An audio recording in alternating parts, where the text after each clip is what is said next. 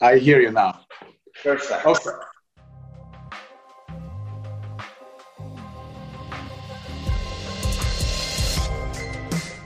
Welcome to the Lighthouse Conversations. I'm Hashem Montasser, speaking to you from my home in Dubai. Today, I'm joined on the show by Nelio Leone, founder and CEO of Urban Monks, a growth marketing agency based here in Dubai. Before setting up his own company, Nelio has worked as a marketing manager at L'Oreal in Paris, and then he became director of brand at Careem, one of the region's few unicorn companies that was bought by Uber last year for over $3 billion. I've had the opportunity to work with Nelio as he did some work for us at the Lighthouse, and I was very interested in his approach to marketing, which seemed analytical and bespoke, and a nice departure, frankly, from the more cookie cutter approach you encounter in many cases. I caught up with Nelio last week. It was his birthday, incidentally, to learn more about what he's been up to and how his company is making strides in their endeavor to become a marketing powerhouse. I want to start with something interesting. I was um, doing some research on you and on your background.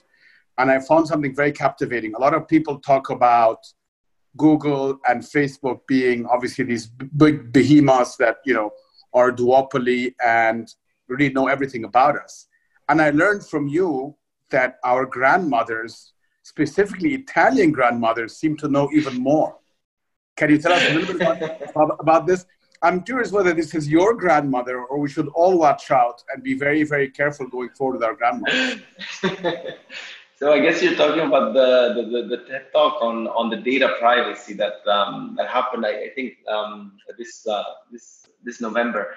And um, and yeah, I mean, it's it's really funny because um, it's true that uh, at least in the southern part of Italy, which I think is pretty much everywhere in the Mediterranean, um, you always have like those grannies and those aunts and those aunties that would know everything about you because they've been like following, following you from their balcony since you're like like you know three years old and they never lost track of you. So i think that's the real weapon of mass surveillance. There there go you know google and facebook and these guys and they're spending billions uh, and and all they have to do is go to the southern part of italy or anywhere really and just ask to talk to the nonnas that's it. And just, you know, just pretty much record all the data about you and talk to your grandmother.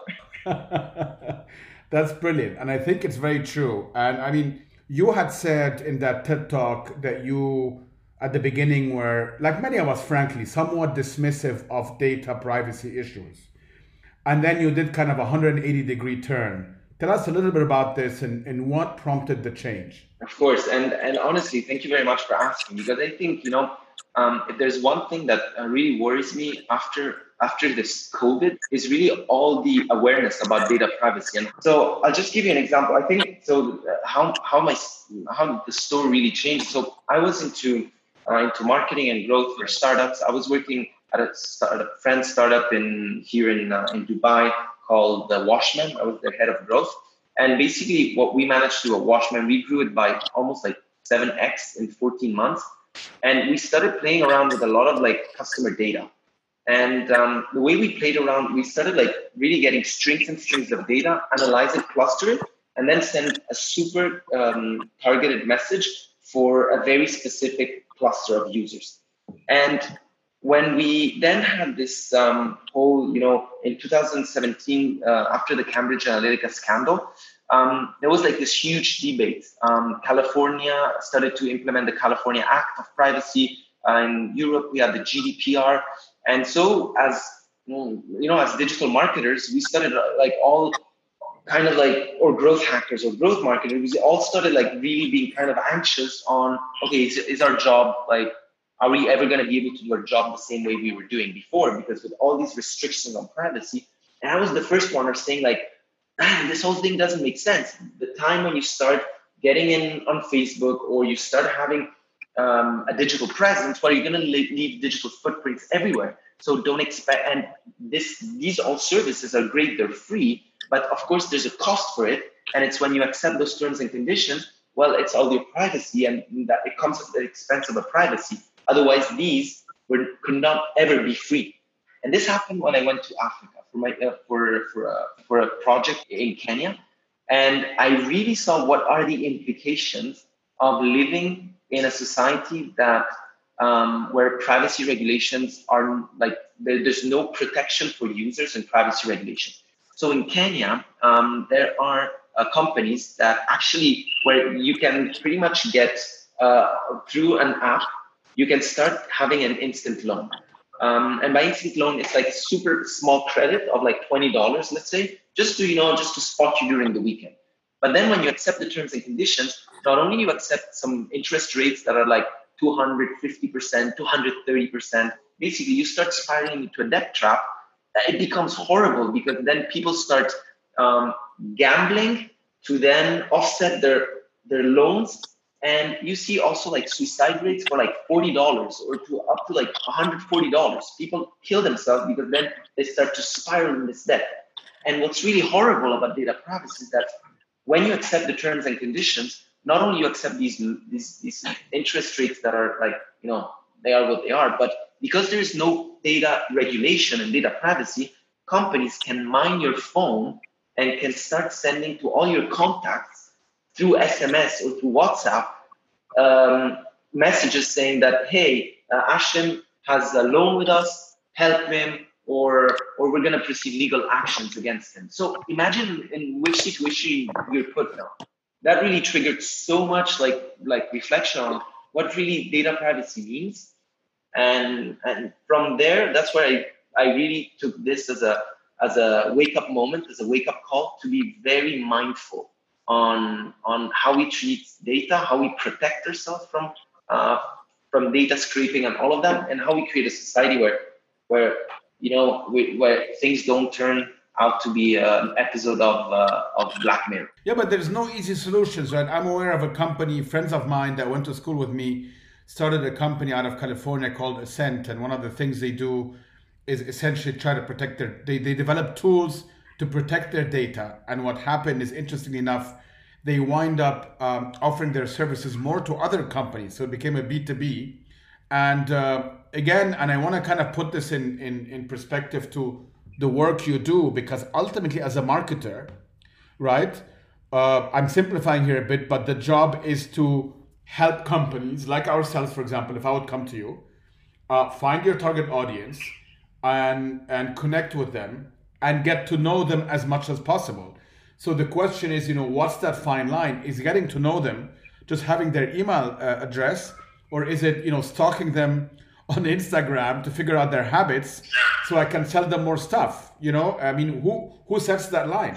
So I and I, I've been honestly, I've been thinking this about a lot, and my perspective comes down to one thing: um, it should be in our power as users um, to be knowledgeable about what kind of data we're sharing. Today, today, when you accept the terms and conditions of different social media apps or whatever that is, you don't really know what kind of data they're sharing. So basically, I have no visibility. We have no visibility on what we're sharing and what we're not sharing. We have no visibility if companies um, start tracking your, I don't know, your political views if they can cluster you into into a political bias and if tomorrow there's like a major i don't know uh, political agenda of someone and then you fall into that category then you're not safe anymore and same thing with sexual orientation same thing with racial things so yeah. there's like so many different things that they become very tricky so what i'm saying is that at the moment there's a lot a lot of lack complete lack of transparency in what kind of data big companies have of us. And this is, and this I think it's a bit of, um, uh, uh, you know, of a dark age of data privacy, and I think it's going to come soon uh, to an end. So, just as a very basic Anelio exercise, what can individuals do? I mean, do I turn off my uh, my my settings of uh, geolocating, but then I can't use Google Maps?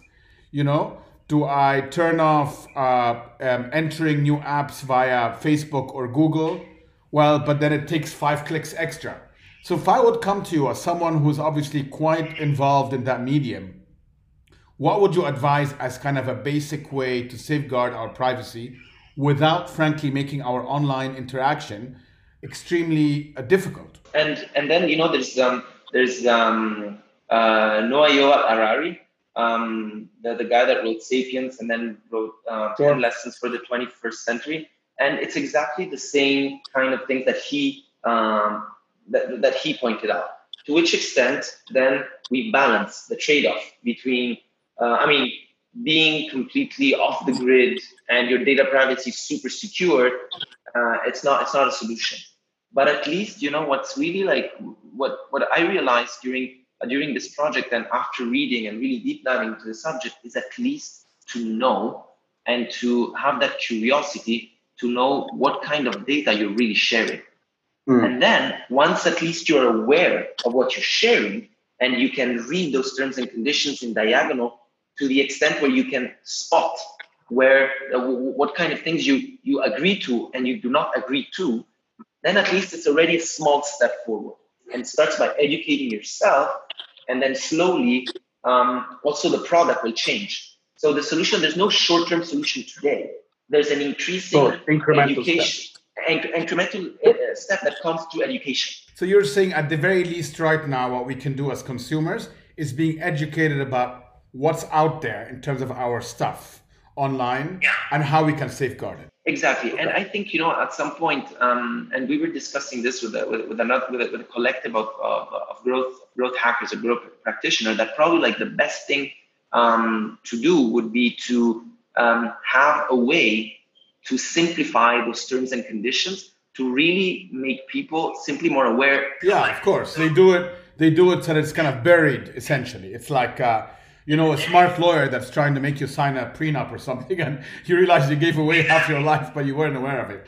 Exactly, and I think that comes a lot through through um, how do you say through also uh, legislation that there should be at some point um, regulation on digital products that for any terms and conditions that you accept, there has to be like a short summary of four or five key bullet points on all the top burning topics, meaning what kind of personal things are because it has to be super easy that when I open those terms and conditions, I'm not going to stay there and read like, uh, sure. you know, 10 pages document that I'll never read. Now, we haven't planned this, but the day after our conversation, Apple announced exactly that an easy to read highlights page about an app or website's privacy policy, featured along with descriptions in the App Store come September. I want to move to a related subject, Nelio. I mean, um, you call yourself a growth hacker, and growth hacking is obviously a growing and thriving community. Really, and that's something I fundamentally really believe in, uh, and I have tried to use it in my career, especially over the last five to six years. That everything meaningful takes a really long time you know so so things take time to be built to be done properly and one should enjoy that and in fact embrace it so i'm to just push back here a little bit and say isn't growth hacking almost go kind of exactly to the opposite of that in the sense that everything uh, that is online and that is sort of today celebrated, many of those are let's get there and get there fast. You know, if I have one user, I should be in 10,000, then 1 million within three months. How can I get there? I mean, isn't there something lost there in that process? Yeah, and I agree with you. And that's why, you know, um, I don't like the term growth hacker or growth hacking.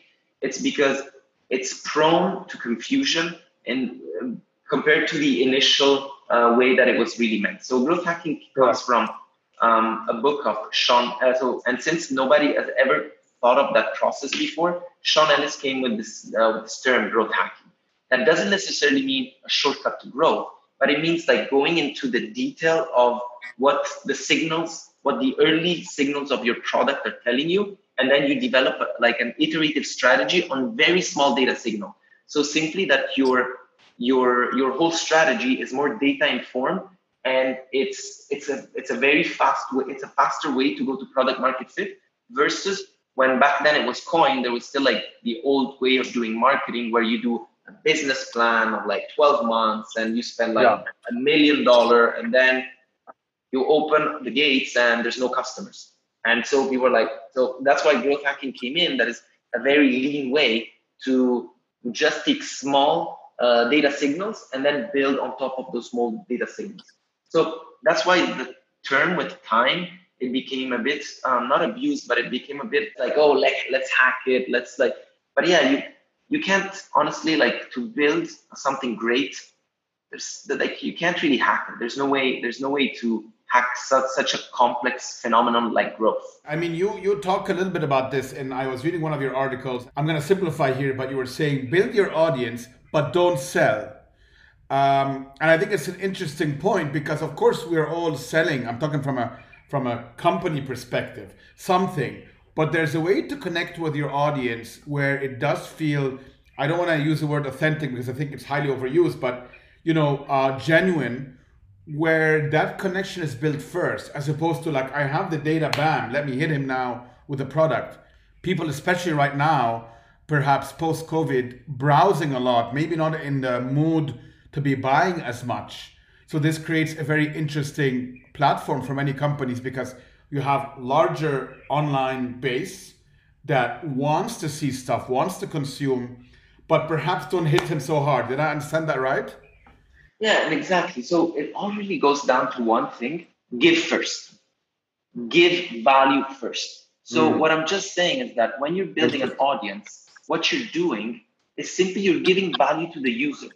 That mm. it's not like an immediate return for you right now, but you're giving them value before you get value. Can you give us, just for the sake of the audience, some specific examples of giving value? Yeah, definitely. So, let's say, for instance, if you have uh, um, if you if you have your own business like the lighthouse the lighthouse is is an amazing um, social lounge uh, very creative place here in in dubai that and imagine so right now what you're doing uh, with, with, with your podcast is not necessarily for people to buy but you're giving value to that same community that you want to serve this is this is just a very very simple example and you can do this at a small scale like we're doing here but then you can do it as well like a huge scale like with million and million and million of people I can tell you something. For instance, take one company like Huda Beauty, okay? Huda Beauty, Huda didn't start monetizing her audience for years and years and years. And she started monetizing like very late in the process. So before it was not even a company, all she was doing, she was just taking like, you know, videos of herself, you know, answering very important questions that a lot of female out there were asking themselves. And she was giving giving like a very uh, like she was giving value before she would actually actually take value. Sure. She was giving expertise her expertise as a makeup artist before she could actually take money from those people she was giving value to. And these are the companies that I believe right now they're very modern, and these are the company that you know that in general I see that you know have a great span uh, in front of them, simply because they're they're there for something that is much deeper than um, than than a transaction they're there for like a meaning and for a purpose. Because otherwise, if you don't have that purpose going on and that purpose that you give to the community, you can't go like five years or three years or two years without without necessarily monetizing that audience just because you want to give.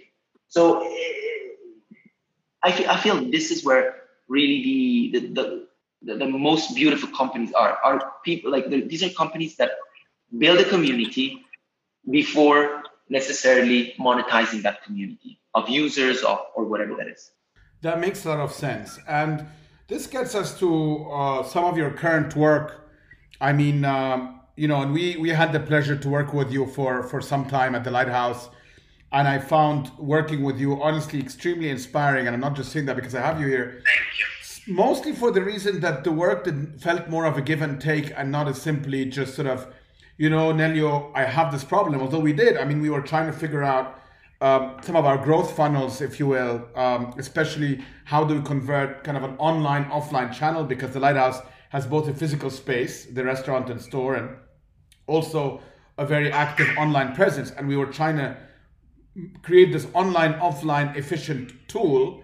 And you helped us a lot with recognizing how to do that one of the interesting things I found working with you was that you didn't simply just sort of, and you could have said, you know what, Hash, give it to me. I'm going to build it for you or help you or uh, create the tools, but you actually try to pass on that knowledge to us. So that during that period when we worked together, we came out of it uh, with building blocks that frankly helped us over and above that period when we worked with you, which I found found personally someone who doesn't have a digital marketing background um, very, very powerful and very useful. And um, that is obviously at the core of what you're doing currently. So you have your own agency, or for lack of a better word, where you help companies that want to grow digitally, right? Now, um, what is there a specific angle you are going for here? Because I think it's a it's not a secret to say that a lot of companies, I can only speak about the Middle East and certainly about Dubai, are frustrated with the services they're getting. You have companies that are traditionally PR companies. I don't want to be uh, mean, but I, I'm going to use the word masquerading as digital agencies, whereas really their knowledge is, is kind of old school, nothing wrong with that, but old school, more traditional PR. And then you have a bunch of companies trying to do it purely digitally, but a lot of them really not having that kind of knowledge. So I'm sure you see this far more than us, and you understand that there's a, a um, um, an opportunity for a company like your like yours. But what what are you bringing to the table that's new and that's fresh that would let someone like ourselves or anyone else come and work with you? Yeah, so this is a very good question, and you know, um, it really goes back to to the purpose of why I started this this agency, uh, this um, consultancy agency uh, of growth that uh, called Urban Monks. It's basically it really started from one thing is that when I was a marketing um, director, I started working with agencies, and what I really saw was I couldn't really find the right fit for us. To be honest, there was I was really motivated in creating the first boutique agency with one passion that is passion of like really doing some edgy and very qualitative work.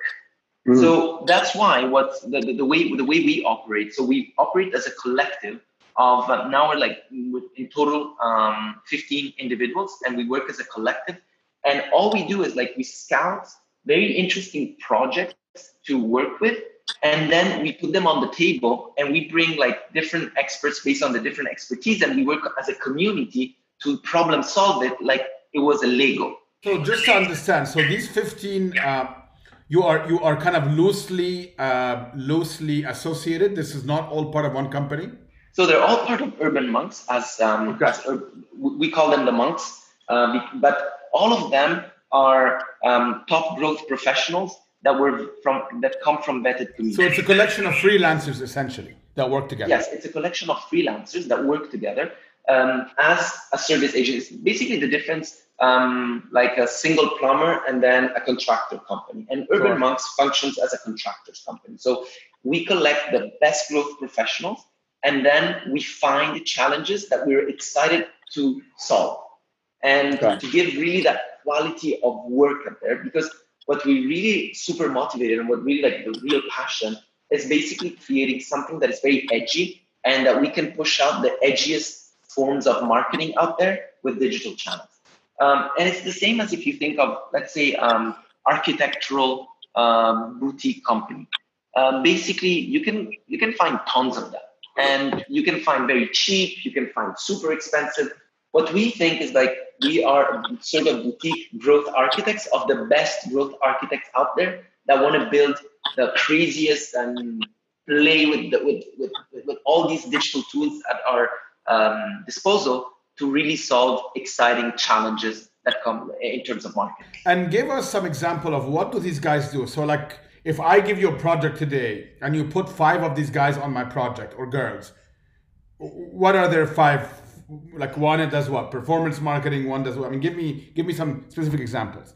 Sure, of course. So let's say for instance, the first thing that we would do, so there's always um, growth architect so that would really strategize the full engine. So how do you how do you create, how do you map out that, that growth engine to understand really when a user touches your brand, how he gets retouched again. And once you get touched once, then you get dragged into uh, like a maze of, um, of, of really amazing things that touches you in terms of marketing. So once you see one ad, then you want to understand more, then you get touch with content, then we get touch to email. So that really multi-channel approach. Then we would go and find the different experts in those different side of the engine. So in order to increase the reach and to really go um, increase the reach and then increase conversion, we go to like the top of the best of performance marketing people. And I was I was shocked because sometimes you know I would call and say like I'm sorry it's really late in in Australia where you live I said, no, no, no, this is my happy place. This problem, I'm like, I really want to solve this. And then we go into also the creative aspect. So we work with the really super cool creative um, individuals, creative uh, designers that are in the States and they that are really passionate about their craft. So what we're really looking is for all these uh, these individuals that want to turn their craft and elevate it into art. We want to elevate marketing not only in terms of results, but also in terms of the deliverable itself.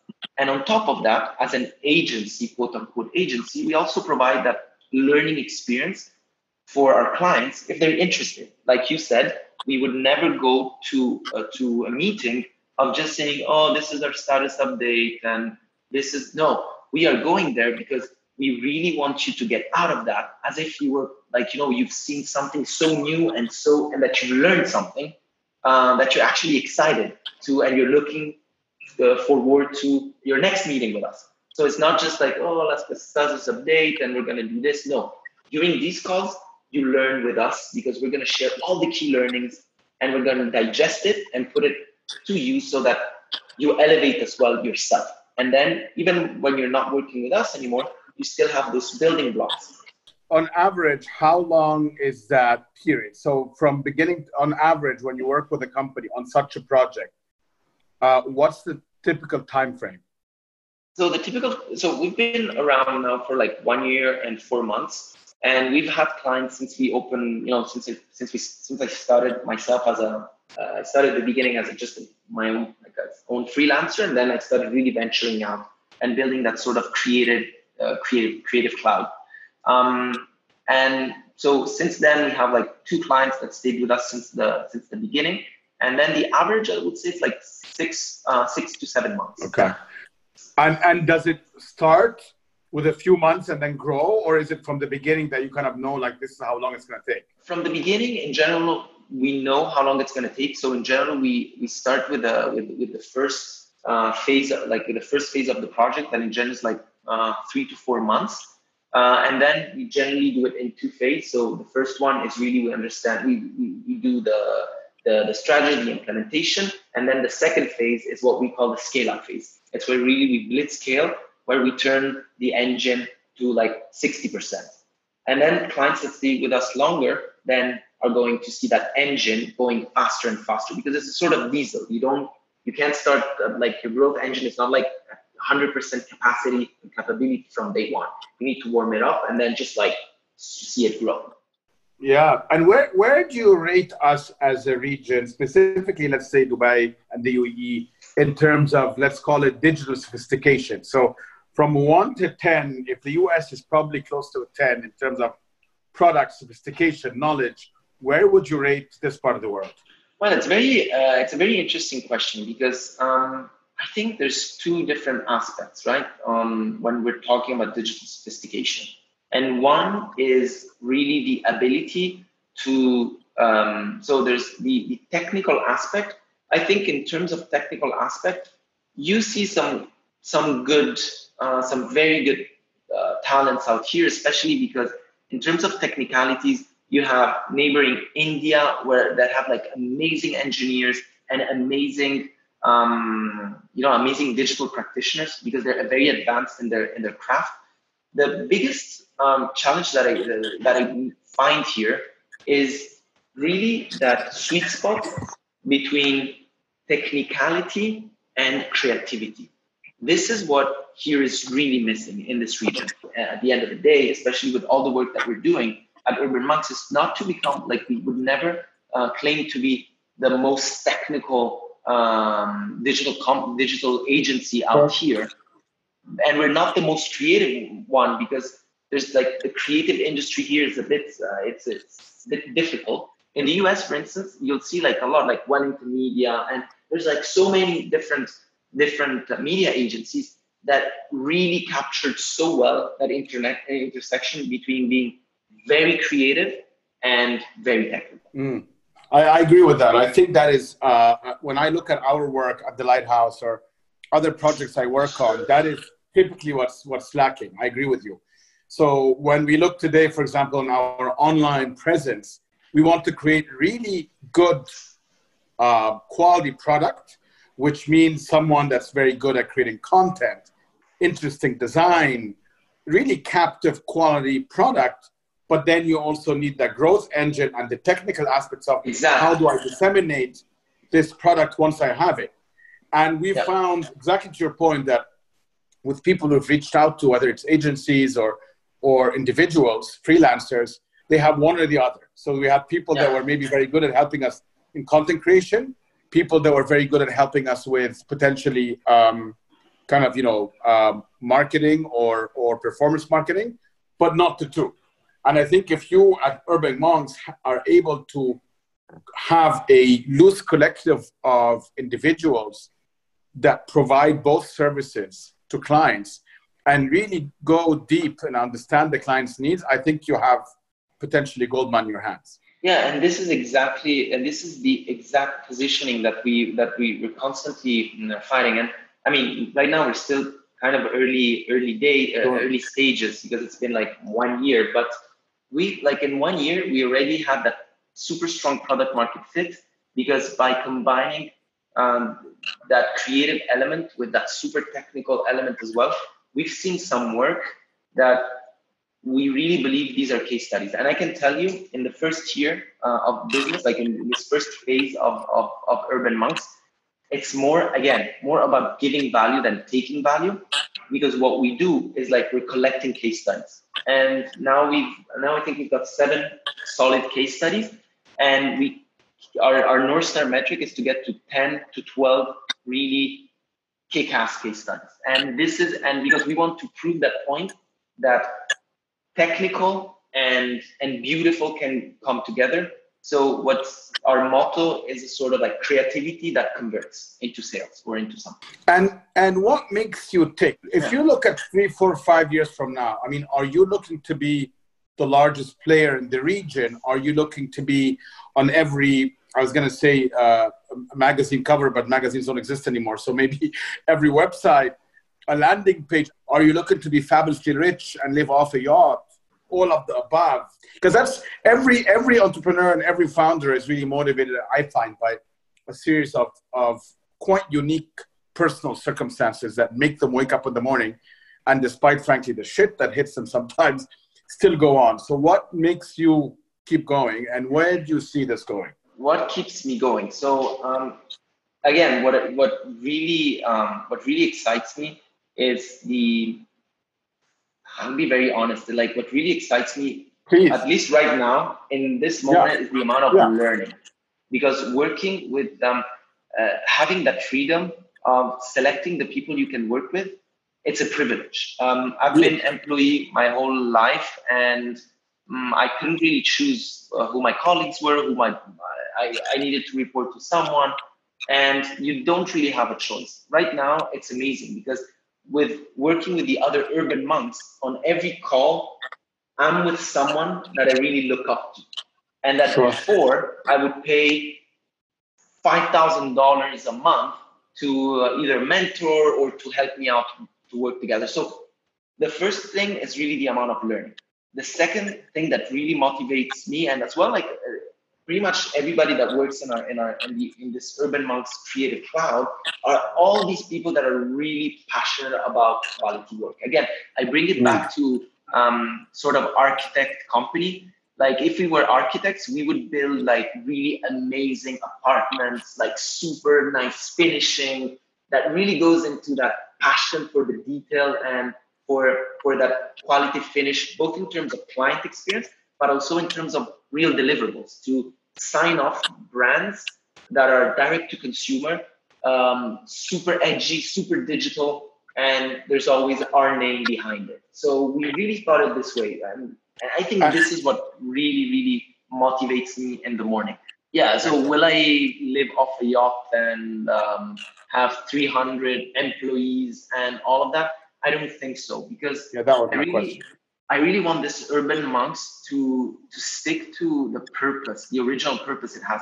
Uh, it had to be remote first, so not necessarily linked to one location that I need to be in office, and it has to come to basically also the, the whole business model. Um, it's not VC backed or not investor backed. Um, simply to really keep it's optimized for one thing, which is freedom, and independence. This is the core value. So if you're telling me what really keeps me motivated and how do I see myself in five years, I just keep on seeing myself free, where that that is the vision, where I can really be independent, earn a very decent uh, living, keep on working on exciting projects that uh, make us tick, makes the clients, you know, uh, excited, and keep on building that excitement. I remind you, this is recorded. So if in 10 years you're off a yacht with 300 employees, I will send you a copy of the okay, recording. Okay. Um, just letting you know. So you know, I'm going to hold you to it. So no, I think that's that's fair, and you've you've echoed this to me at, at previous times, and I certainly feel the same way.